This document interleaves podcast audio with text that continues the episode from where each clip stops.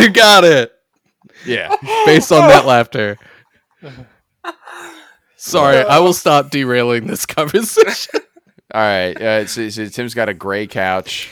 It's a He's casting got couch. The gray couch. It is the gray couch in Is the back room Shades? casting. Oh wait. It's is this- okay. uh, Matt, this has gone over Matt's innocent little mind. It's fine. Is this? I, I mean, is it, am I close with like referencing Harvey Weinstein in this? Like, I know to, re- to completely fuck up the show, but mean, like you mentioned, not casting officially. couch. Kind It's, of. uh, Kinda. I don't know. Look, mean, the I'm sure three he of had you a are in similar a joke couch. and not telling me. So, like, I'm just gonna guess the worst thing until you tell me what it is. it is. I mean, it it's- is, it's uh, porn, man. From yeah, it is from adult films. Uh, Okay. Oh, it's that- okay. Okay. Fine. Yeah. I'll go back to That's being fine. on fire. That's it. That's all you needed to say. Like, I can, I, I can do the next like six to seven steps in my head, but you just showed me a couch. Uh, all right, we're gonna move on. Welcome to the Brose Podcast, everyone. Available as always on Tim's Couch. Mm. Uh, on Apple Podcasts, Google Podcasts, Stitcher, Spotify, SoundCloud, TuneIn, and everywhere else where fine podcasts are bought and sold. This is the third episode of this session, and if you listen to any of our episodes before, you know that the premise of our show is to answer questions from you, the audience, about life, the universe, and everything while enjoying a delicious glass of rosé. And if you have a question you want us to answer on the air, email it to brosequestions at gmail.com. That's brosequestions at gmail.com. Uh, but before we get to those questions, let's talk about our wine. Tim Hansen, what are we drinking? We are drinking the one, the only FU 2020 from Knocking Point Wineries in Walla Walla, Washington. It's delicious, it's sweet, it's bubbly, and I still don't have heartburn, so I'm loving it. And it's incredibly apropos for this particular session because it's the last episode that we'll be doing in the aforementioned year 2020. Uh, so we're sending it off with a bang. Well, te- technically, we might record again in 2020. Potentially. Well, yes, we, we might sit together and do this in 2020, maybe. But also, I don't I, I don't know if the schedule's going to work out. But you're getting it's very technically we might record again in 2020, doomed as it may be. Uh, Rich, what's your thoughts on this wine? It is uh, good and uh, bubbling, wi- bubbly wine. It makes me very bubbly. Apparently, uh, I've finished my bottle, so it's good. Wow. Boy, see you on Monday. Uh, Sean, what are your thoughts? Uh, it's very nice. It's a nice sip sipping wine. I wouldn't recommend drinking an entire bottle by yourself, but it's uh very good. I'm I'm enjoying it, and I probably will end up drinking this whole bottle by myself. There you go. Uh, I also am a fan. Uh, Jesus Christ, Tim. Uh, so I I uh, I am enjoying this glass very much. It's it's dry. It's just sweet enough. It is is doing the trick for me. But as as previously stated, would not recommend just housing a whole bottle of this wine. Uh, if you are able to avoid it, which should be easy if you just stop drinking it. Um, all right. I have the last envelope of questions. That fucking face. Tim's got uh, the, What the, face? Microsoft- I've, the I've Windows got, XP desktop background with Nicolas Cage I, uh, Peering over the hill. behind it. Yeah, yeah, yeah. yeah. I, I, it'll it'll be posted on Instagram sometime throughout this week. Tim, there's an option here to fill out an abuse report, and I think it's incredibly warranted for me to go ahead and fill out an abuse report for this circumstance. Yeah, that makes Uh, sense. in in lieu of that, in, in spite of that, I'm going to go ahead and, and read this next uh, envelope of questions. We're on the third session. It's our New Year's special, guys. New Year's Our Brotacular. New Year's Brotacular. And our first question is What was your New Year's resolution last year? Did you do it? And what is your new New Year's resolution? I don't think I did one. I You feel did like we asked this question last year, and I said my resolution is to not have a resolution, Well, and I uh, did it. If if I remember correctly, you you more so straight up just said New Year's resolutions are stupid because why limit yourself to a time frame of a start and finish? Yeah, yeah. Uh, If you're gonna do it, just do it Why I remember that, I have no idea. Mm-hmm. because I you don't listen. remember what mine was at all. Uh, mine was to lose enough weight to be able to get a tattoo. And uh, thanks to COVID, I haven't been out of my house in nine months, so I have not lost enough weight to be able to get a tattoo. What's Uh, there's a weight limit to get a tattoo? No, but like you don't T- want tattoo? to be like you don't want to have extra skin and then lose the weight and then it like shrinks on it and like uh, it's Mm. more of a goal and the reward is the tattoo. Okay, okay, okay. okay. Yeah. So like my goal was to get down to about 250 and then get a tattoo. But I I I didn't I actually I think gained about 5 to 10 pounds over the past year. So Things changed. Yeah. Circumstances changed a little bit this year. yeah. Yeah. Uh, mine was to play guitar more, and I played it about as much as I did last year. I did write lyrics to a few songs that I was going to put to music and never actually did, which is weird because I had all the time in the world to do it, s- elected not to. Um, and and I would like to honestly just do that again. Like that is my New Year's resolution. Is like the last year has has provided me with a lot of of time to think about just shit in general. And basically, my, my songwriting will be just like the dude from Big Lebowski, or just be like, new shit has come to light. Uh, and it's time for me to express that in the weirdest way possible. So I'll uh, write a couple of songs about it and see what Mhm. happens. Makes sense. Yeah. Tim, What? do you have a new New Year's resolution? No. All right, good. Good. We're going to keep When- not talking about Tim's changing background because he's changed it six times since these questions started. That's going to be the goal. So we can my avoid ADD, this. my ADD is hitting new bounds now. How about this? Here's my New Year's resolution. We're getting Brose on visual.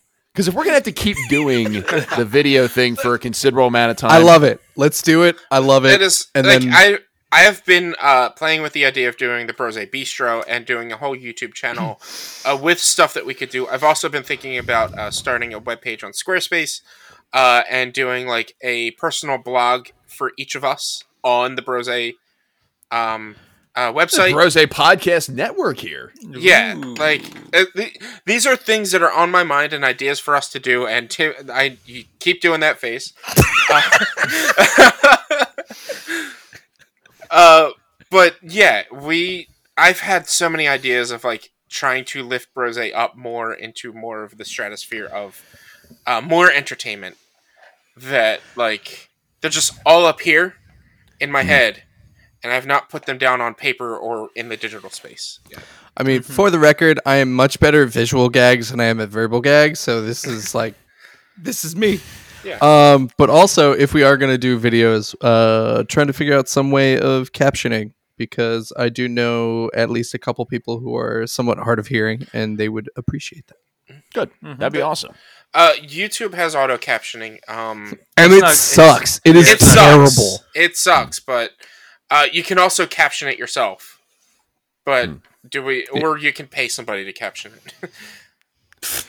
Sean, what was your New Year's resolution last year? I think you said you, you weren't sure if you remember. I, I don't remember, so I'm gonna say I didn't do it because I don't even remember what it was. And this year, what should my New Year's resolution be? I think my New Year's resolution. Oh, was it till? No, that was my quarantine resolution was to learn how to ride a unicycle. Um, my New Year's resolution is going to be to learn how to play the banjo. So next year, at the end of next year, I hope to know actually how to play the banjo well, it's good. or at least generally. at least as well as I play the guitar, which is like passably. Nah, man, come on. Uh, look, I, I generally agree with Tim's perception on this. Is just like you, you don't have to like. It's an ex- like to, to institute a change in behavior. Typically, it's good to have that like at any time of year. Like it's like, well, why start just on January first? Why you know why not do it in July? Um, but whatever the impetus is for people, if it gets people you know off their butts and doing something different or, or trying something new, like whatever inspiration you can draw, it's something that you draw. Um, just as long as it's uh, something you commit to. Yeah. Any other thoughts on New Year's resolutions? No, we've we've talked about them a bunch. I think. Yes, we have. do Mhm. do them if you want. If you hate them, you hate them. But don't hate on people that like them, and don't hate hate on people that don't Yeah. like them.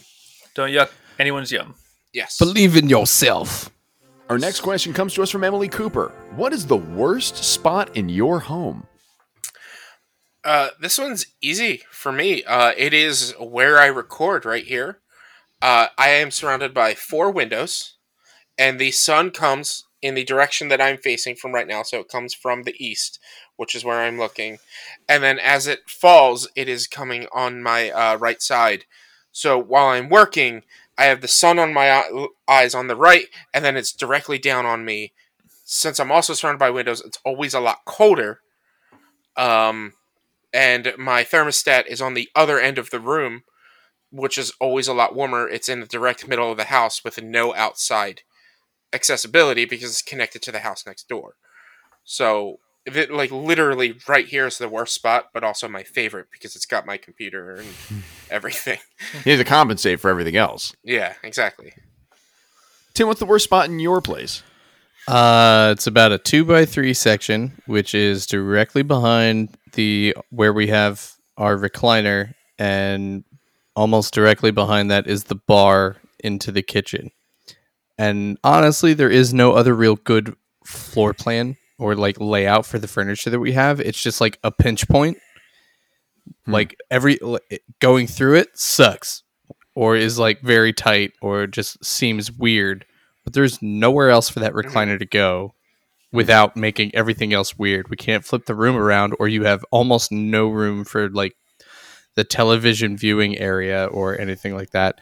Um, but then, like after you pass the recliner, it, it it's fine again. So that's what I would say is the worst part because I just love the layout of this apartment. And it's everything that, that's the only part that's got like some poor design. Is like everything else is fine, but it's just that one area. Yeah, because it's a rather it's a rather um, open floor plan, and especially since the fact that you can see into the kitchen completely, and it's very open, which I love. Uh, and I mean, just it's hard to fuck up a bedroom. so, so I mean, our bedrooms are fine, and we only have two rooms, the bathroom, and then everything else is more or less one large open floor plan. So Between That the the Tim has changed his background to a, a bar background stack with liquor. Between that and like all this talk about like uh, the layout and like you know line of sight and like point pinch points and everything, you're reminding me. Give me give me off strong John Taffer vibes, Tim. I have made shut this shit down jokes or like shut this Yeah. down now at least se- down. I've done that at least 7 times this week and I've never watched Bar Rescue. So I good. missed Ever. that show. I missed that Great show so show. much. I think it's on Amazon. Uh, If it's on like- Amazon, I'm going to start watching it again. It was a I have s- Viacom thing. Yeah, I've sent Jake Taffert uh, uh, memes to people at work this Is it week. John John Taffer? Because Jay John Tapper, Taffer. Tapper is the uh, the CNN guy. It's clearly I don't fucking know. oh, it's it's It Jake is- Taffer, Jay Tapper, and John Taffer. It's very confusing.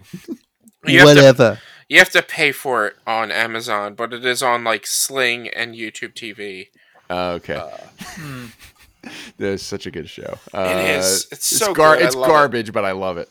Um, that was that was the uh, when football season was over. That was our Sunday viewing. In Mhm. uh, when I lived in Delaware, was just watching marathons of Bar Rescue for eight hours. And, and you never called me down to have a bar rescue marathon? Like, Well, because I wasn't exactly proud of how much time we were spending watching Bar Rescue. Uh, I wasn't advertising it at that time. I, I was in the same, like, on my Sunday mornings, I would start just watching A&E, and it would be, like, jail or lockup or whatever. Oh god, all that. and stuff. then and then after that, it would be bar rescue. And I'm like, well, I'm done for the day. it's over. It's over. Sean, what's the worst spot in your house? It's the basement right now. It's just such a mess. I have to like it just gives me anxiety to go down there because I know it's a mess. Mm. So right now it's the basement. Worst spot in my house because it is a messy, messy boy. Messy boy, messy boy. I'm not going to count because we don't have a basement. We have a we have a crawl space. I'm not going to count that because you go down there once every quarter, uh, once every fiscal quarter. We'll go down there. Um, so our house is relatively small. We we generally make efficient use of of the space in it, but there is one spot that I can say unequivocally and without fear of contradiction is the worst spot in our house, uh, and that is the washroom. Uh, the washroom is in the living room of our house. Already an odd place for it, but I'm not Mhm. already. I'm not so mad about it. It's on the ground floor. Um, it's super small. Uh, we have a little cart that has you know the the the detergents and the dryer sheets and everything like that that we store in there. Uh, and then we have the washer dryer stacked on top of each other. But it's such a small room, and it's also where the uh, the water heater and our air conditioning unit is and all that other stuff.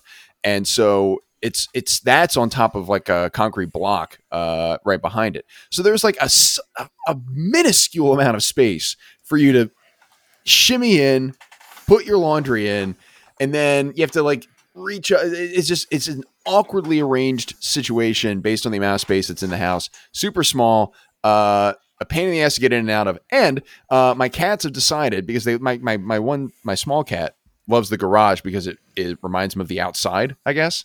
Um, and so because there's a concrete slab in that in that washroom, the cat loves going in there because it's like, oh, it's basically the garage, and he like chirps and like rolls around on the concrete and everything.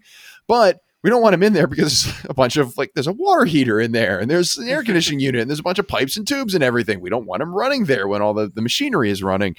Um, so it as the added bonus of our cat loves going in there, and it we also it's like the last place we want him. So uh, so Yeah. I will say it's the that's the worst room in the house um, because it's just you know I I ha- we have to go in there pretty much every day and it sucks. I I can, I have a like a utility room similar to that where my water heater, my my central heating, and and my washer and dryer are, and it is the tightest space you can ever see find. Yeah. I, and it's just like I hate going back there. Yeah. Um, I get it. It's it's brutal because I, I get it. Like you don't want to you don't want to sacrifice other living spaces in the house to make that you know that crummy area bigger where all you're doing is you know housing your your units and everything and running the the washer and dryer. But at the same time, you have to go in there at some point. Yeah, yeah, Yeah. Um, I also have a literal spot in my kitchen that has a weak floor, um, and I Mm. tend to step on it every time I go into the kitchen subconsciously. Mm. Uh, that is also one of the worst spots in my house. Hmm. It is. It is like a maybe like a one foot diameter spot in my kitchen that like if you step in, you can feel it like cave or or drop a little bit. I'm Mhm. like this is the worst. Yeah, yeah, I can see it. It's a singular spot in an actual room that you like, typically. Yeah, and it's right Yeah. in front of the sink. So every time I go to the sink, I step in this spot just for whatever reason. Um, our next question: If you could listen in on any room in the world, which room would it be? Literally right now, any room that Trump is in. I was gonna say the same thing, and I think we talked about this before, where it's like, Mhm. I just want to know what the fuck he's thinking. Like, Mhm. what is going on inside? Yeah. What's going on inside his head? Yeah, You Mhm. know? Like, yeah. I Mine's can't- related, but it's it, it's Giuliani Uh huh. Okay. Yeah. Yeah. because he's actually in court trying to defend all this or, or trying to carry out some of this legislation and bullshit, and it's just like, what the fuck are you doing? Yeah. yeah. Yeah. Those those are always good ones. Like uh, just to see what actually how the sausage is made. Yeah, like I, I have to imagine that he honestly and truly believes the things that he's saying because, like, I don't think he's smart enough. I don't know. I don't think he's smart enough to be making all of it up. So I think he honestly believes that, like, he read it somewhere that there was a bunch of illegals and dead people voting, Mhm. and he believes it. And he's well, that's like, that- yeah. You don't make a forty-six minute. He he, he recently made a, a, a very long, lengthy video, posted it online, uh, explaining how he thought there was, you know, again repeating that he thought there was massive voter fraud, and you know the election was stolen from him, and da da da da. da. Uh, and, and I don't think you get to make that video unless you genuinely believe it. Like, because I don't think there's no PR reason for that. I don't think you sell anybody that isn't already on your side with a 46 minute video about Mhm. this subject, you know, on December 2nd or whenever it was they put it out. So he genuinely probably believes this stuff and like as you guys have alluded to, probably is is ranting and raving about it in these backroom deals. Yeah, and like I, as we were recording tonight, probably during uh, the first uh, episode of tonight, uh, I got a CNN article update of uh, Donald Trump urged uh, Georgia representative to repeal the uh, announcement that Georgia went to Biden and that it's actually going to Trump. I'm like, I want to be there when he makes these calls. I want to listen to both parts of the conversation. I just want to know what he's saying to these people. Like it is just and it's only right now. Like normally I'd be I'd I'd rather be like uh a fly on the wall during like one of the critical role games or something like that. But right now I just want to know what's going on with him. Yeah. See, it's interesting. Like in in any other time of the year, like I'm typically like, yeah, I want to be on the fly on the wall in these in these political rooms, and I, I still do. I I also want to be in the I, I want to be in the general manager's office of the Philadelphia Eagles, and I want to hear uh, Howie Roseman and, and Doug Pederson talking with each other about what the hell's going on with their football team, and like I just I, I I've always been curious to hear like how like obviously there's there's an amount of fronting that goes on whether you're talking about politics or sports but i'm always curious to see like what the actual like cutting to the quick kind of conversations happen uh in like professional sports front offices like where they just go like yeah we know this guy like especially because right now you know the eagles are struggling and carson wentz is having a bad year I want to know if they're just straight up going like, yeah, we know he's garbage, but we can't bench him or something. Like, I, I want to know what level of candor they have when they're talking about players like that. Um, so I would be very curious to hear what they're saying. Um, le- infinitely less inconsequential than the selections that you guys made, but I have always wanted to know like how candid they get in those Yeah. in those discussions. Yeah. Any other rooms that you'd like to listen into right now? Nah, it's wild, man. Yeah, Yeah. Shit's wild. yeah. This is well. This uh, luckily, when this comes out, the election will have been certified mm-hmm. and be donezo, and you won't have to worry about this future us. Mm-hmm. But There, Um, there will be uh 23 days left of the Trump presidency. We will, we will, uh, as a sneak preview, as I gloss over some of these questions, I pulled a Rich Sweeten and, and pr- briefly uh, sk- skimmed these questions. Uh, there is a, a, an, a there is a slight political discussion at the end of this, so I will I will hold off uh, until then. But uh, but our next question is also from Emily Cooper. We thank you, Emily, for sending this in. What is your favorite dish to cook? um, I make a pretty mean shepherd's pie, Ooh boy! and it is fun to make. It's very involved. After after my wife's heart, she loves shepherd's pie. I loves shepherd's pie, and I make Mm-hmm. a great. It's like almost vegan. It's so close to being vegan, but we use butter in the mashed potatoes. But like, yeah, what are you gonna do? Uh, but it is so good. Um, Yeah. and it is a lot, and so I don't want to make it all the time, but when I do, I enjoy like it's very like you know, cut up all the onions, mince some garlic, all that stuff. It's like everything I know how to do in the kitchen all at once, and then you get a great product at the end. so you're not using G G G H G in your uh, in your shepherd's pie as a substitute for butter. That's No. uh that's clarified butter anyway, so it's still regular butter. Oh, okay. Well, you're, Yeah. you're screwed either way then, Sean. Yeah, I know it's That's a okay. paleo thing. I wasn't sure if that was a vegan thing.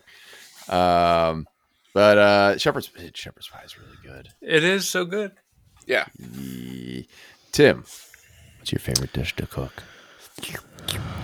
Uh, I'm pretty simple when it comes to cooking, and it's usually just like season up a nice steak with actual spices and not just salt and pepper. Um, Like and what? what what's what's your spice mix typically for your favorite kind of steak? Um, so a little bit of cayenne pepper, which depending on how much you put on it, it you don't really you don't get the kick of it. You just get a little bit of extra p- flavor. Uh, garlic because you got to put garlic in everything. Yeah, Uh, Rules are Um, rules. I actually have like uh, I think it's McCormick's, but McCormick's has like a steak thing that I really like. But they have Oh, a the Montreal series steak of seasoning.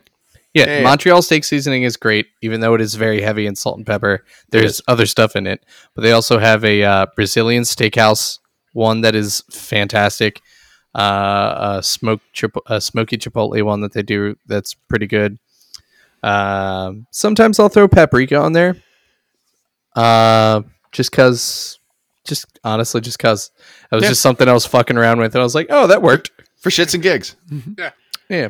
Um, but we did find a sriracha sloppy joes Mm. that I think is phenomenal. So Oh boy. Oh boy. Actually, I don't think I've made that since the last time I was over your guys' house and we brought that. So I got to bring that back Sloppy Joes. because it makes so much and that's just not feasible for just me and I. Martha on most I days. That's the trouble. Is like you find a good recipe, uh, like whether you're looking it up online or you make it up yourself. It typically like you're not making small portions for just two people. So it's like, oh man, do I want to make a recipe that serves eight? Yeah, Just toss pretty this in the freezer. Rich, what's your favorite dish to cook? It's um I alternate uh probably weekly or bi-weekly with either uh, cacio e pepe or a nice carbonara, but I generally uh, also cook chicken and put it within it. So uh, cacio e pepe is a pasta dish where it's basically parmesan cheese and pepper. And so you cook the pasta, take some of the pasta water, and mix like put a lot of parmesan cheese, a lot of pepper, and the pasta water. Mix it, and it becomes like a creamy sauce.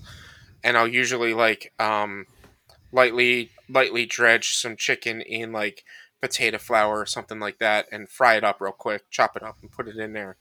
Or I'll make a carbonara, which is eggs and uh, bacon and pasta, and then at the same time add the chicken as well, and it makes it like a little bit more rich and some more protein. So it's I alternate between those at least once a week. Hmm. I'll make one or the other. Okay. Those are good. D- Carbonara. I've it's been a long time since I had uh, carbonara of any kind. It's really good. The problem with carbonara is because you're not like technically not cooking the eggs when you make it. You're using the residual heat from the pasta and the pasta water to make the eggs into a sauce, and that cooks them and gets like all the bad stuff out. That when you like microwave it or re- reheat it, it just turns the eggs into scrambled eggs, and it's not that great. So like no bueno. it's it's very it's a very rich pasta because it's it's got the bacon, the bacon fat, the bacon grease, and everything, and the the eggs. But like you can't really reheat it uh, unless you're willing to compromise. Which like I make, I'll make a, an entire bag of pasta just for myself, and it'll be like three or four meals. So like I kind of just be like, all right, well I'm having uh scrambled eggs with chicken and pasta now. Mm-hmm. Yeah, yeah, Yeah. yeah. I think I, I- mentioned it several times in this show. My favorite dish to make is fried chicken. Uh, making making your own fried chicken is so satisfying. Uh, really, it, it is a broader category. My favorite dish to make is anything that involves brining or marinating it beforehand, because I like because you're then you're thinking about it. Because like you know, 24 hours beforehand, like for example, I, I we made uh we made pork tenderloin tonight, and I I did it up on on uh on the grill inside, grilled it up inside on a on a, a Cuisinart griddler. Uh, but uh, but I grilled up some pork chop, but I marinated it the night before, and the night last night I was like, oh boy, this is gonna be awesome. Like like I'm uh, for 24 hours you're thinking about it. And it's the same way with fried chicken because the way you do fried chicken, you brine it in buttermilk the night before. Mhm. Uh, you, you sit it in buttermilk, whether you're doing wings or breasts or what have you. Um, you brine in buttermilk for you know eight to twelve hours or so. You get it to break down a little bit. If you want to make it like Cajun style, you toss some smoked paprika in there and some Tabasco sauce, and uh, and then you you you bread it, and you can do it a couple different ways. But like it's such comforting food, and every step of the way, like I can see it, and I go, like it's sort of tough sometimes. Like if you're if you're first starting cooking, you're like, I don't know how this is going to come together as a dish. With fried chicken, every step of the way, I'm like, even though I haven't started breading this, I know this is going to be good. Mhm. Like it's covered in buttermilk and butter and and um and like pepper and salt and everything. Like I know this is going to be good. And then I bread it and I'm like, I know this is going to be good. And then I dip it in the egg and I'm like, I still know this is going to be good. like it's, like every step of the way. Yeah, it's it's great. And then you fry it and like it- it's a it's a process. And and the thing is, because the, the one of the reasons I like it is because you can do it like six different ways till Sunday. And if you don't brine it and you don't do any of that, it's still going to taste pretty good. If you brine it and mm-hmm. take you know the the, the 24 hour process, it's going to taste great. But the baseline is very good, and Yeah. and that's kind of why I like it. Is you can do it a couple different variations of it. You can dip it in different sauces. You know, if you're feeling like, hey, I want to make a, a buffalo sauce, you'll do it in that. I've made buffalo sauce and just substituted sriracha for standard hot sauce, and it tastes great. It's a little gloopier, but it tastes really good. Done barbecue sauce, garlic parmesan. Like it's it's just it's a great base for a a delicious comfort food meal. So give me fried chicken, baby. Yeah. Uh, my my problem is because I'm always cooking for one. I tend to have these high hopes of, oh, this is when I'm going to start eating clean and working out and trying to lose weight, then Yeah. I'll tend to just cook chicken, rice, and a vegetable. Um, Yeah. So, like, I tend to cook plain, but, like, when I cooked for Thanksgiving and I had this awesome roasted chicken with mashed potatoes and, and, and roasted uh, uh, uh, uh, broccoli and, and all this, like, a lot of butter. I was just like, Mm-hmm. oh my god, this is so good. Why don't I cook like this more? But I'm just like, oh well, because I always have these hopes that I want to lose weight, and I just don't. Right. Mm. Yeah, yeah, yeah, yeah. It's it's it's you know that's the that's the eternal struggle is like this is what's good for me, but this is what tastes delicious. Exactly. uh, the next question, unless you guys have any other thoughts on dishes, your favorite dish to cook, or anything like that. You? This question comes to us from listener John Tursich. Thank you, John. Uh, what kind of smell would you choose to have your home smell like for the rest of your life? And he offers some uh, some suggestions, i.e., brisket, bread, Christmas, etc. For the rest of your life. I'm gonna cheat here and just say baked goods. Okay. I feel It's like a fairly that is broad not category. Specific enough. That's so it, many it- things. I mean, if you if you want me to be specific, uh, And we do. and you do, um, it would be like a sweet bread, like like sweet, like like maybe Like like King's Hawaiian. Yeah, like I, I, Mm, like I don't like I don't know. It's, I love the smell of bread, but I also love sweet. So like some like a sweet pastry, cinnamon rolls. There we go, cinnamon rolls. Boom. Ooh, that's There you go. good. Good pick. Yeah. There you go. Similarly, I think I would go with like crescent rolls or something, Mhm. like uh, like uh like crescent rolls that are like currently baking in the oven. Like uh, I, Yeah, that, it's very satisfying, and I, I don't think that's a smell that would get old for me. Like bacon is a great smell when you're baking it in the oven or you're frying it up on the on the skillet or whatever. Uh, I'm I'm picking food. Obviously, there's other smells that aren't food, but like I'm just comparing. uh, but like like bacon is a good smell, but I, I feel like that would get a little oppressive after mhm. like 12 hours or so. Mhm. So I, I will take the the crescent rolls as a nice non-oppressive, comforting smell. yeah. You got that the butteriness and the the the the, the, the, the breadiness. Oh yeah, sounds amazing. What about you, Tim? I'm gonna go with uh, vanilla and sandalwood Ooh. because Sandalwood. I like yeah. it. So th- for the same reason that you think uh, bacon would be overpowering, even though the sweetness and the lightness of all the baked goods and stuff is uh, drastic, is very different. I still feel like I would reach the same. I'm over this. Like I need this to be over with. Whereas like vanilla and sandalwood, that combination of smells to me is the perfect balance of yes, I smell this. Yes, this smells great, but it's not like in your face by any means. Um, and yeah, that's it. I, I just I love vanilla. I love the flavor. I love the smell. It's fantastic, and I this sandalwood is just a combination that I've uh, smelt with it. I it was probably Yankee Candle or like Bath and Body Works or some shit like that. Yeah. yeah. Uh, and if it wasn't that, it'd be vanilla and lavender. So similar kind of thing. Just Ooh, opposite- vanilla and lavender. yeah. How about you, Sean? Uh, sugar cookies, like vanilla, just plain sugar cookies. Nice. Just a nice, pleasant smell. I love when I'm baking cook when I'm baking them. that smell, like when they first, when you're like, it's when everything comes together and you can smell that it is the thing that you're making. You know, that's that smell. Mm. I love that smell. Mm. When I'm like, oh yeah, these are definitely going to be good cookies. Yeah, no, I know. this is some. It's very satisfying smell. yeah. Uh, let's go with a Tim did vanilla and sandalwood. Is there a non-food smell that you guys would go with? Freshly cooked grits. That is a good pick. Mm, I go It's a with pine good pick. needles, like Christmas pine needles. I could say like the smell of gasoline because it's like that weird high you get from like being What by the, the gas fuck? station, but it would kill me. I'd be dead. That's Um, just gonna die from fumes. deceased from from gasoline fumes. Um, I boy, what is a good? like, The sandalwood thing is a good pick because I do Mine's love, like- carbon monoxide. Ooh, solid choice. Solid choice. It'll be great for the rest of your life. yeah, yeah. Just, if I could never know- have my You know that smell they put into natural gas? That. yeah, yeah, that one, that one. A good selling point for the house too, because if the house smells like that when you sell, it's like, oh, you get get away, get away till you get a whiff of this home. ah, and all your kids are dead. Um, I if I was going for a non uh, food smell, boy, cut grass is good.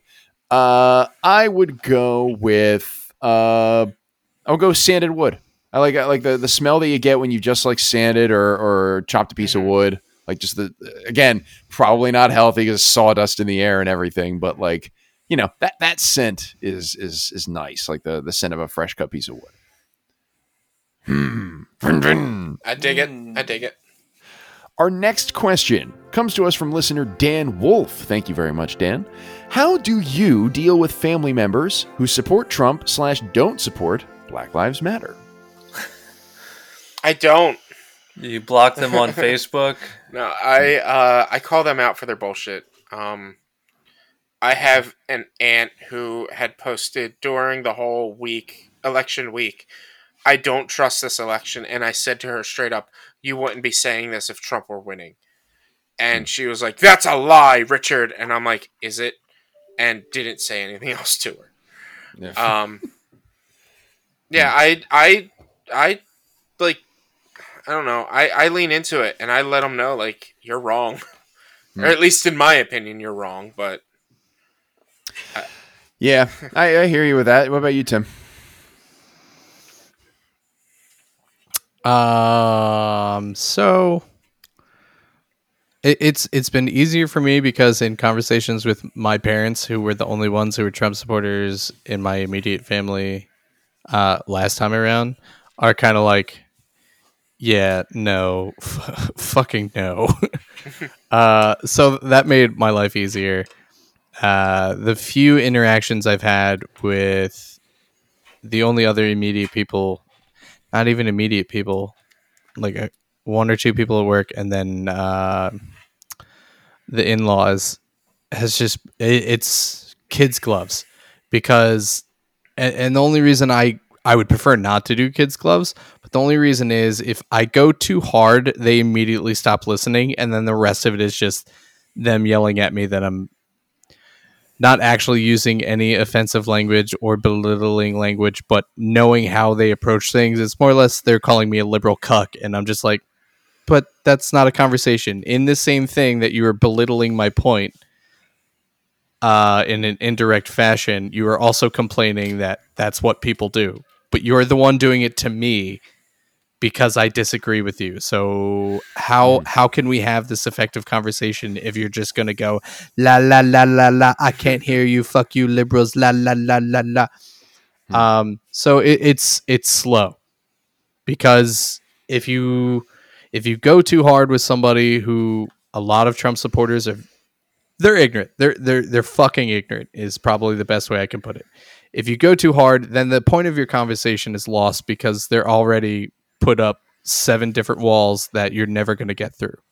So if you want to have an effective conversation, it needs to be very slow and with kids' gloves. Otherwise, it's just I'm going to get in this fight for the sake of getting in this fight and putting that little feather in my hat that yeah, I did it, but you didn't do anything.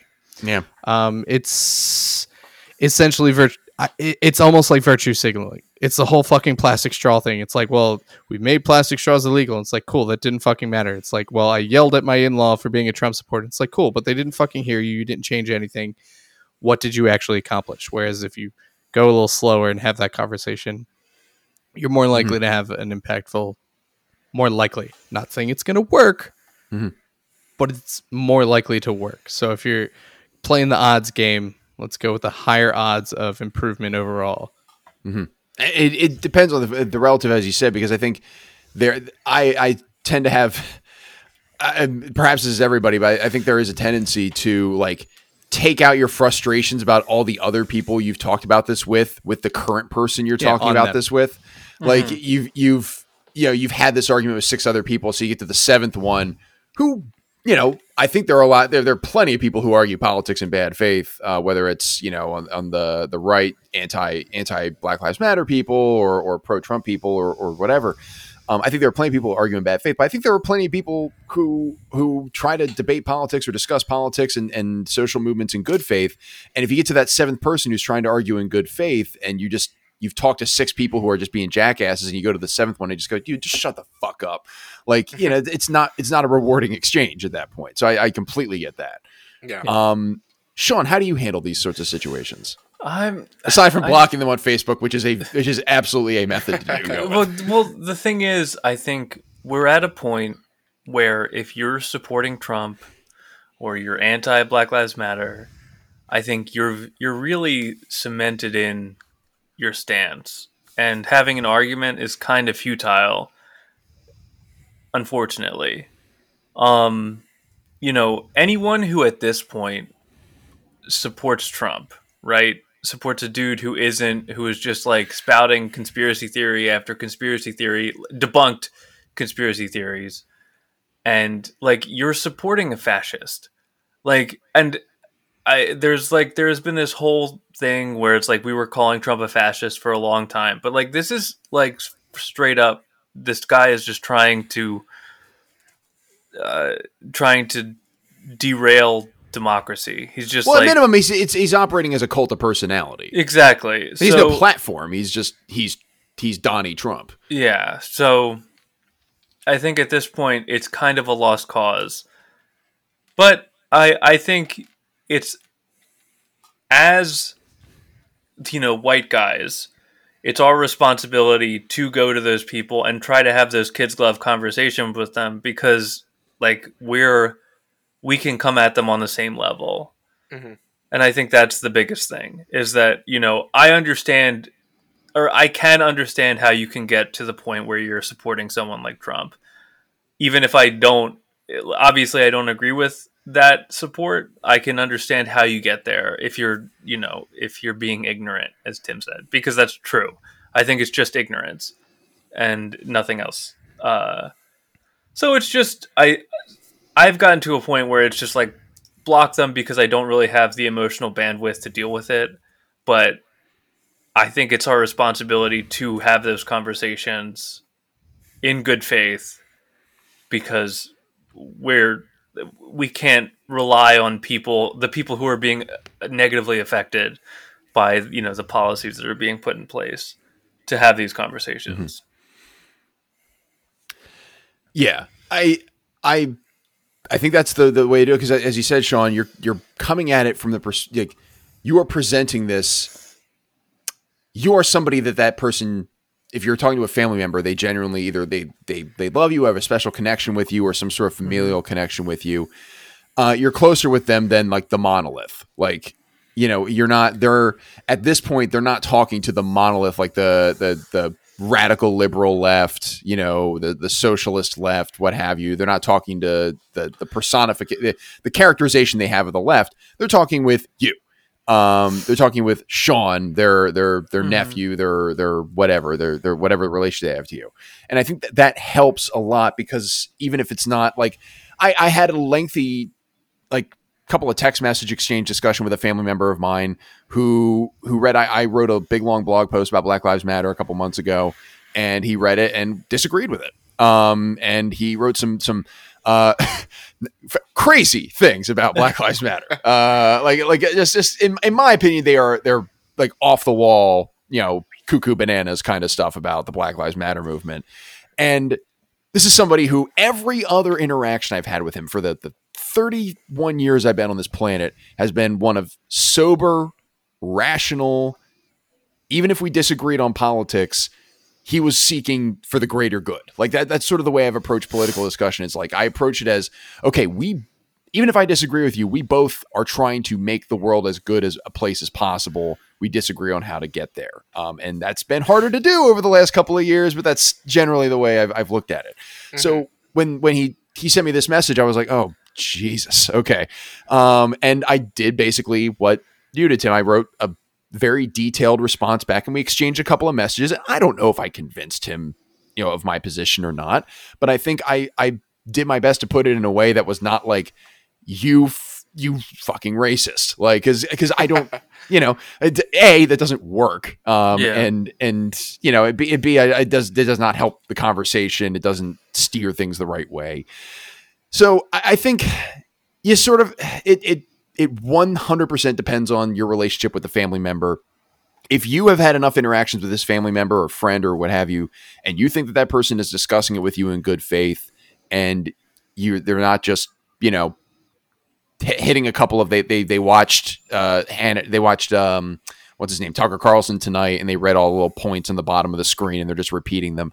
If you think that they're genuinely arguing in good faith and and it's probably worth it to have that kid glove conversation or just have that lengthy, you know, civil as much as you can conversation. And I will admit that is a relatively privileged position because there are a lot there are a lot of discussions where people are the lives are affected every single day by the stuff that goes on in politics. There are people whose livelihoods depend on it and it's not as easy to just be like sober and rational about these conversations because it you know might affect your livelihood or your paycheck or your your family or whatever and I get that. I, I I- get that that is a privileged position, but I think that is also the way to convince people in your family if you are having if you think you're having a good faith discussion. Now, if your family member is just being a troll, then I you, you're not you're not you know uh, be- betrothed to a life of just like constantly like going through their bad faith argument and Mhm. you know trying to trying to argue with them and making your life miserable. Uh, it's you know it's it, use your brain basically. Use your brain and use your best judgment. Mhm. Yeah. Yeah. This is the way Totally would put it. agreed. Um, any other thoughts on this? Because I think uh, No, I- it's, hard- this it's this hard. isn't going away. This isn't going away. Yeah, like uh try not to feed the trolls, but at the same time uh you, you kind of got to call them out. Mm-hmm. It's sometimes, you. It, like, yeah, It's, it's tough. It's tough. Well, l- recently we were talking about, like Mary was talking about, you know, it comes up whenever there's a big election that's like, well, you know, if whomever wins, we're going to just leave. And I, I think at this point, and I used to like kind of like flirt. flirt First of all, not idea. allowed anymore. Yeah, well, that's true. They don't. No, no country wants us anymore. But but I like, think you all Cesspool of- fucked up, stay Cesspool of illness. but I think there's but now I think it would be immoral for us to leave because we can. You know what I mean? So like Yeah. we can just we could not that we would, but Mary and I could up and be like we're moving to Canada, deuces US, but I think it's our responsibility as people who have the means to stay here and fight for the things that we think are right.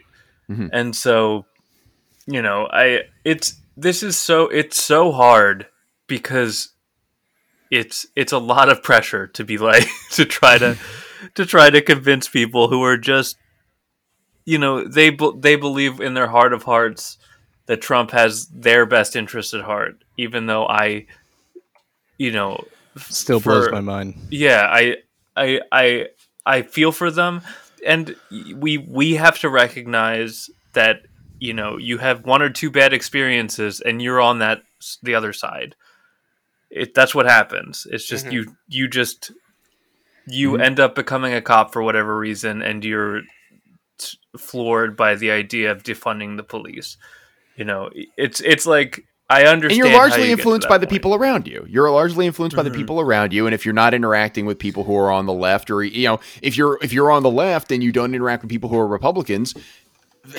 we sit here and we have the conversation we're having, which is I don't understand how you can support this guy.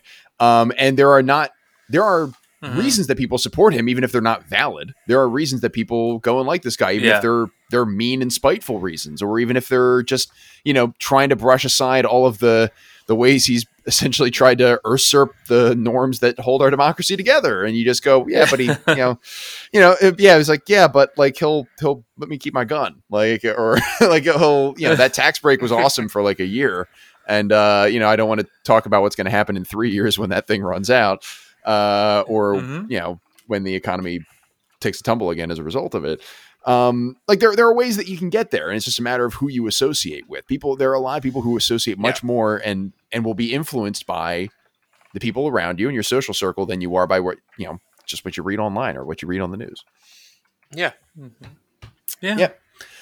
Anyway, any other thoughts on this? No, Matt. What do we have next? I hope it's lighter. I hope it's lighter. Yeah. Please. Boy, the Armenian genocide. No, uh, the. Not funny. The this question uh, comes to us from listener Brandon. Thanks very much for sending this in, Brandon. Have any of you ever successfully used the quote unquote thumb punch tab to open a macaroni and cheese box? I always cave in and just rip the top off the box. Guys, do you use the little thumb punch to get the box open for mac and cheese? Um, I'm gonna extend this question to not just mac and cheese, but like the the potato spuds box when you're using the box potatoes, like any greater- of those, any the- of those the- boxes that have those thumb punches. the Any greater, of them. the greater boxed cinematic universe. Mm-hmm. Yes, I yes. disagree. I think those need to be separate because the mac and cheese like doesn't reasonably fit through that hole. So to me, successfully using that hole is the easiest way to rip off the top of the box. That is how it's designed, in my opinion. So that is successfully using that hole. Whereas like mashed mm. potatoes, they're they're flakes. Like they fit out of that Yeah, hole, I can and do some of them with the even have like a pancakes. shoot. Well, no, his his question is more of have you ever actually been able to successfully pop that yeah, no, no, I know. So like, I, I, I'm just saying, successful for both is the I same. was, it says successful use, so I think same. it extends beyond just Opposite use. opening the tab. Uh, but I don't think I've ever been able to use that. I, I think anytime I see it, I just disregard it and open it, open the box like a normal box I would open. Um, For mac and cheese. for mac and cheese.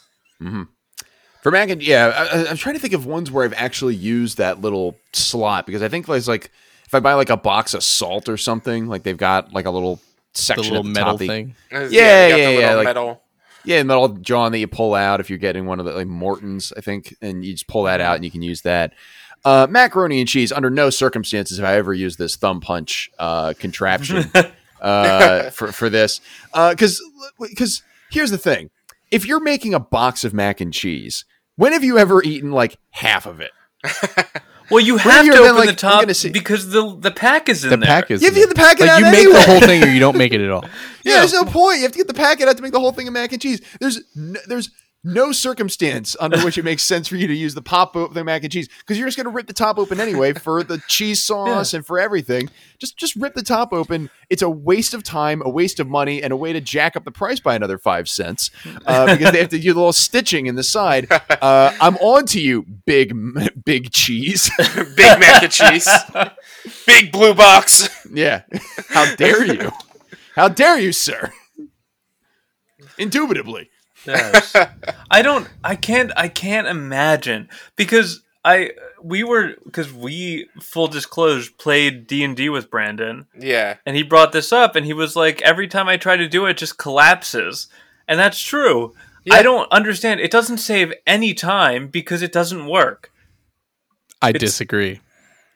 I disagree wholly. To me, it's a step one and a step two. I've never had an issue. Like you line your thumbnail up with the bottom of that like perforated dot, plunge, punch that shit in, and then rip off the entire top of the box. I've that never- easier than trying to open the But- top of the box. But the problem is, opinion. we have never been able to get that thumbprint.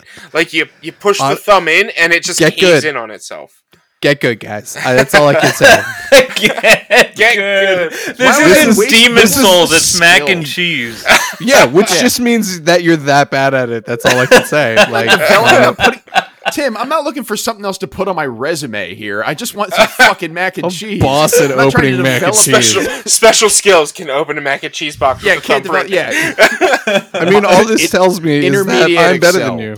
Yeah. Well, Christ that's why you're the president, perhaps. Yes. Yes. Yeah, you can go ahead. Like great at opening mac and cheese and excellent at wasting my goddamn time. I'm the best at opening mac and cheese. No one does it better than me.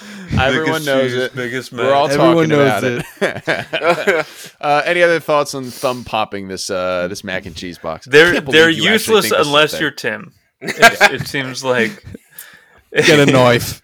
The last question of the evening comes to us from listener John Tursich. Um, and I believe he's uh, this. I think he's attacking me directly with this question. Um, Is it about it seems cheese? like he is because he's, he's putting me through suffering considering it. Uh, the question is, why is Adam Sandler a good actor if he isn't the writer of his movies? I don't think he is. I disagree. Hard disagree on the movies that he's in when he's not the writer. I honestly think he's a very good actor. I think he's just not a good writer. Yeah. I think that's the answer. Is that I don't think he's a great writer, and I think he's acting the shit out of a bad movie. hmm I, Oh, I maybe that's it. Maybe that's why I don't like Adam Sandler, or don't, or just think he's overrated. How was that Diamonds movie? I didn't see it. I heard Uncut it was Gems? very good. It is quite That's good. also what I've It is heard. a, it is immensely stressful, but it is quite good. Uh, it was like I think it was might have been the last movie we no no Sonic was the last movie we saw in theaters. Uh, it was the last movie that my wife and I saw together in theaters was Uncut Gems, and it was very stressful but very good. like I can't I can't think of any movies that he is in but hasn't written or You're looking at Punch in, Drunk uh, Love. Yeah. You're looking at Uncut Gems and that one he did with Don Cheadle. Reign right? over me. Reign over me. Yeah, okay. I'm sure there's been other ones, but those are the three. I'm. Yep. I, I mean- I have not actually seen Punch Drunk Love. Oh, um, that movie, I'm- the Judd I'm Apatow be the- movie, I- Funny People. I'm Oh, I'm yeah. gonna be the odd one out and say uh, I I I like any of the Happy Madison movies. Um, I watch Billy Madison every day, all day. Uh, Well, yeah, but there's also a gulf. Like, there's a difference between Happy Madison, Billy, uh, Happy, uh, not Happy Madison. There's a difference between Happy Gilmore and Billy Madison, and then like, uh, what, what like, uh, Grown Grown Ups ups. Two. Yeah, there's a difference. There's a gulf between those two films. Yeah, and I think the only reason that we still find the other the original ones funny is at the time when they were new, that was our age appropriate sense of humor more or less. Whereas now we think they're funny because like we remember them being funny and it's mostly nostalgia whereas like the movies that he's still coming out with are the same sense of humor. Like it hasn't really changed. It's just a different version of the same kind of thing. So mm-hmm. it's it's less funny. It's less entertaining. Like I, I don't like them. Like Grown Ups was fine. Yeah.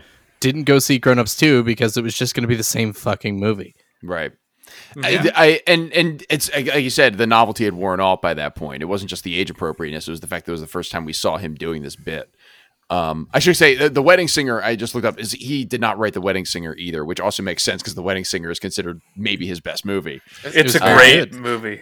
I've a I've great never movie. seen that, but isn't that more of like a drama and less of a comedy, or is it? It's yes, a it's absolutely it's a not a rom-com. comedy. It's a rom com. It's like a drama. It's got some drama in it, like but like, a, a dramedy maybe. I, I, don't. I, don't, I don't know what that word is. Um, never heard of it. Um, I I think I think the reason that he's better in movies like Uncut Gems and Wedding Singer and movies that he doesn't write is the same reason that like Hunter S. Thompson, like he needed an editor because even as great of a writer as he is, you need you need a second set of eyes. to Just be like, nah, don't do that, man. Like, Mm. don't don't uh.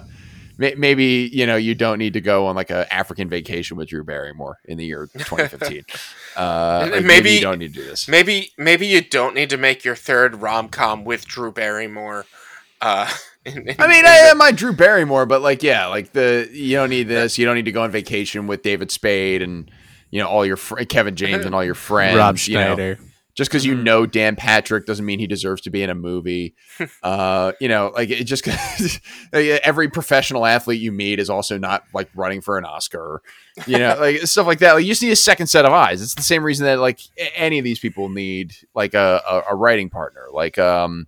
Like what's his name? Seth Rogen, Adam McKay, Seth, Adam McKay and Seth Rogen. Like Seth, all the Seth Rogen movies had Adam McKay in there as his as his writing partner. You know, you, you need that that second mind that to bounce things off of. So, uh, left uncontrolled, Adam Sandler will just go to the Caribbean and do a you know situational comedy Mhm. and bring Yeah. all his family and friends to go on vacation. yeah. Um, any other thoughts on why Adam Sandler is a good actor if he's not the writer of his movies? Yeah, because I- he's a shit writer. Yeah, I like Yep. I like Sean's point. He's probably just a shit writer. And also, it's very, very true. Very true. That's our last question, guys. That's it. We That's all. did it. Now, Did it. I don't have a take, but I do have a, a bit of a, a clarification uh, regarding a, a piece of of uh, public relations that went out on our behalf earlier this week. Now, our our wonderful uh, the the wonderful Mary O'Brien. Uh, O'Brien, not O'Brien, uh, Bri- Brian. Uh, Sean, that's your last name, right? Yes. What's Yeah, your okay. name? Yeah. What's my name? Oh la la. Um. So uh, earlier uh, the week that we started recording, so earlier in the week of December, uh, like first through fifth, uh, we uh, Mary put out a couple of, of great uh pieces of graphic design on our behalf, uh, promoting the Brose podcast. Uh, looked very good and, and, and accurately uh, requested questions about the life, the universe, and everything, um, and described us as the award-winning Brose podcast. But there's an asterisk. Uh, there's an asterisk on on that that piece of artwork, and of course On at the bottom, All next of to the artworks. uh, on all of the artwork, uh, there's an asterisk next to award winning, and at the bottom, uh, with the asterisk, it added the clarification: uh, "quote Brose is not an award winning podcast." unquote. Now. Uh, Mary does phenomenal work for us uh, for no benefit, uh, really, uh, by compiling our questions, distributing them to us, doing all this great stuff for us on the side. Um, but nothing could be further from the truth uh, than her statement saying that we're not an award winning podcast. And so, very briefly, I just want to recount for everybody uh, what we have won as as members of the Brose podcast. Uh, and it's, it's an expansive list, but I've, I've narrowed it down to just like, you know, like a dozen or so. Um, so, first of all, Oscar for Best Picture. Ours. Nailed it. Got. Uh, Emmy for Best Drama. Done. Tony for Best Tony. Done. Um, a Grammy for best best rap album for Sean's debut album, "Froth in Your Mouth." Um, a Nobel Peace Prize, a Nobel Physics Prize, a Nobel Nobel Prize, a Caldecott Award for Tim's children's book. Now, Tim wanted to make a children's book uh, using his signature catchphrase uh, on this show regarding math. Win some math, you fucking ingrate. However, uh, the, the the the publisher very uh, understandably explained that we needed to censor it a little bit. So we actually we did change the title a little bit. So it changed it to "Learn How to Do Math, You Adorable Fucking Child." um, we also won the 1994 Cobb County Chili Cook-Off. They say that we were second, but we know that Beth Manderville bought hers from the store. You know it. I know it. Everyone knows it. Uh, we also won the Lombardi Trophy for Super Bowl 52. Uh, we won the Electoral College in Michigan if they would just recount the city votes. Uh, and all of the 2019 Golden Brobes Awards. We did win all. We the won them all. Bros. Every single one. Every one of them. So those are just a, a, a smattering of the awards that we've won over the course of time. Frankly, it, like we're not generating a ton of revenue here. We're a podcast to the people, and it would cost a lot of money to uh, to to keep paying for the software that it would require for us to keep track of all of these awards. So again, this is just a brief summary, and uh, we'll be happy to display more upon request. Mhm. Absolutely. That's a great clarification, Matt. I'm really, I'm really uh, happy you did that. I'm glad we appreciate it. Th- um, Thank you, Mary, for the wonderful artwork that uh, you do apropos of any of nothing. yeah, for, no, for no real reason in any way, shape, or form. Uh, Tim, if people want to get your takes on alcohol, the call, cause of all life's problems and solutions, where can they find you on Twitter to find out about that? At Tim R. Hansen. How about you, Sean? How about you, Sean? At hey, it's sob. And how about you, Rich? At B underscore walnuts. And you can follow me on Twitter at mkasznel. That's M K A S Z N E L. The podcast is on Twitter at brose underscore podcast, on Facebook at brose podcast, and on Instagram at brose underscore podcast. Um, our show can be downloaded and subscribed to on every major podcasting platform, such as Apple Podcasts, Google Podcasts, Stitcher, Spotify, SoundCloud, and TuneIn. And if you have a question you'd like us to answer on the air, email it to brosequestions at gmail.com. That's brosequestions at gmail.com. Huge thanks, as always, to the aforementioned Mary O'Brien for compiling our questions, uh, doing some great artwork for us, and generally putting up with our nonsense.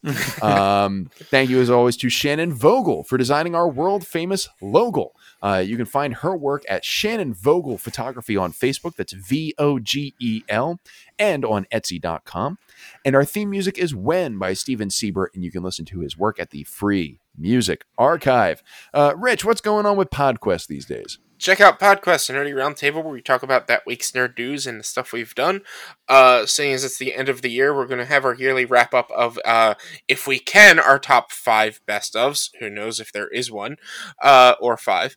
And uh, I'll probably talk more about Godzilla. It's the end of the year, so there's not really a lot of news. It's been like four months of Rich going on this other podcast and talking about Godzilla. It's awesome. It's there's uh, f- uh, uh for the initial series from 1954 until n- 1976 or something like that or 79. Uh, there's 26 Godzilla movies, so it's one a week is what I'm It's doing. unreal. It's wild. Oh, nice. Wild, man. Uh, Sean, talk to us about your frisbees. If you want to see me frisbees, then OB Disc Golf on YouTube and Twitter, OB underscore Disc Golf on Instagram. if you want to see me frisbees, How does one frisbees? For all your fri- for all your frisbees needs. All Uh, your frisbees needs. that's it, everybody. We did it. Say goodbye to the gentle listeners. Bye. bye. Ciao. Happy New Year. For Happy Tim New Hansen, Year. Rich Sweeten, Sean O'Brien, and the entire Action Moves team. Moo, moo, moo, moo, moo, moo. Happy Moo Year. Oh, here we go. Ah, it's a pun. My Got name is Matt Kasznel, reminding you to be smart about being stupid. Don't tell me what to do.